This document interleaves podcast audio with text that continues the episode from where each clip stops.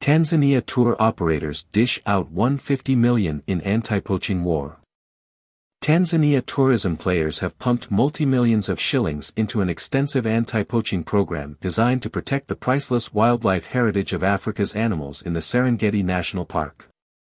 The vast plains of the Serengeti comprise 1.5 million hectares of savanna. It harbors the largest remaining unaltered migration of 2 million wildebeests, plus hundreds of thousands of gazelles and zebras. They all engage in a 1,000 km long annual circular trek spanning the two adjacent countries of Tanzania and Kenya, followed by their predators. Under the auspices of the Tanzania Association of Tour Operators, TATO, tourism investors have dished out 150 million shillings, 65,300 US dollars, to boost a desnaring program, redoubling their commitment in a bloody war against the silent but deadly poaching that takes place in the Serengeti. The Permanent Secretary of Natural Resources and Tourism Ministry, Dr. Allan Kijazi, says the once poverty-driven subsistence of poaching has slowly but surely graduated into large-scale and commercial endeavors, putting Tanzania's flagship national park of Serengeti under renewed pressure after a five-year stint of a lull. This forgotten form of poaching responsible for mass wildlife killings in the Serengeti has prompted tourism stakeholders to chip in and establish a desnaring program in mid-April 2017, under a public-private partnership, PPP, model involving Tanzania National Parks, TANAPA, Frankfurt Zoological Society, FZS, and themselves.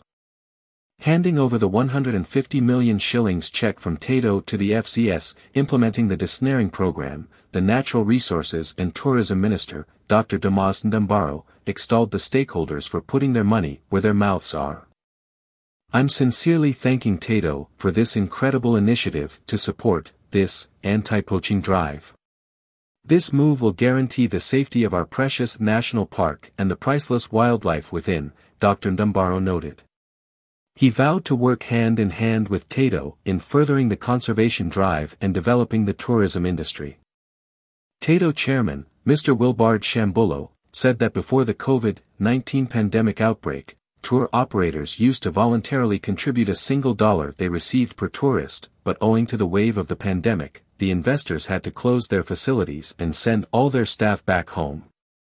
In its painstaking efforts to survive, Tato, under United Nations Development Programme, UNDP, support, put up health infrastructures such as COVID-19 sample collection centers at Seronera and Kogatende in the Serengeti where the organization introduced 40 shillings, 000 and 20,000 shillings fees per sample from TATO and non-TATO members respectively.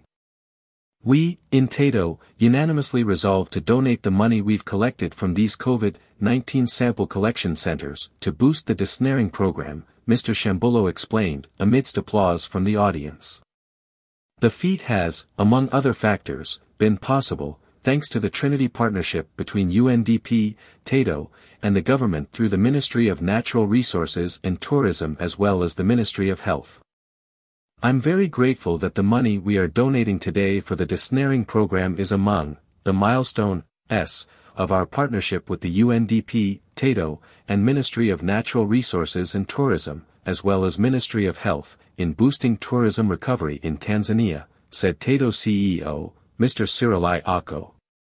The desnaring program, the first of its kind, implemented by the FZS an international renowned conservation organization with over 60 years of experience is designed to remove the widespread snares set by local bush meat mongers to trap mass wildlife within the Serengeti and beyond.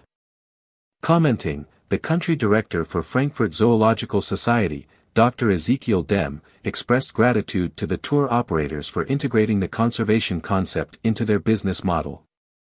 This is a new norm to our business community to contribute towards the conservation drive. Our slogan for the last 60 years has been and will remain to be, Serengeti shall never die, and I'm proud that tour operators are now joining our efforts, Dr. Dem concluded.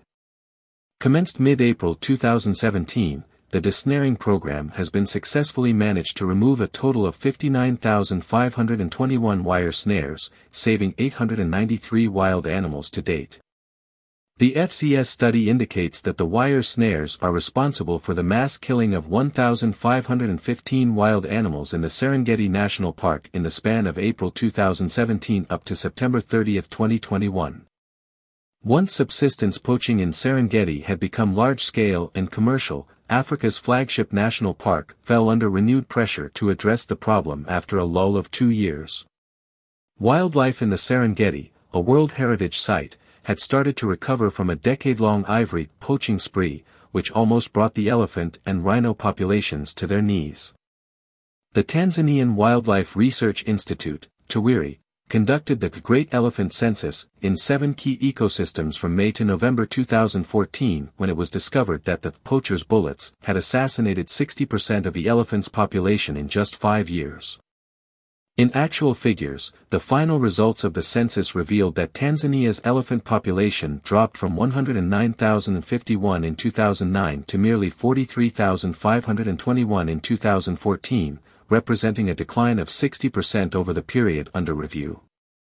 The most likely cause of this decline was a dramatic upsurge in poaching in both controlled and open areas, which Tanzania has been struggling to contend with in recent years albeit with insufficient resources and technologies. As if that is not enough, the probably forgotten and silent but deadly bush meat poaching within Serengeti Park is now putting the world's greatest annual wildlife migration across East Africa's plains under a new threat. Hashtag Rebuilding Travel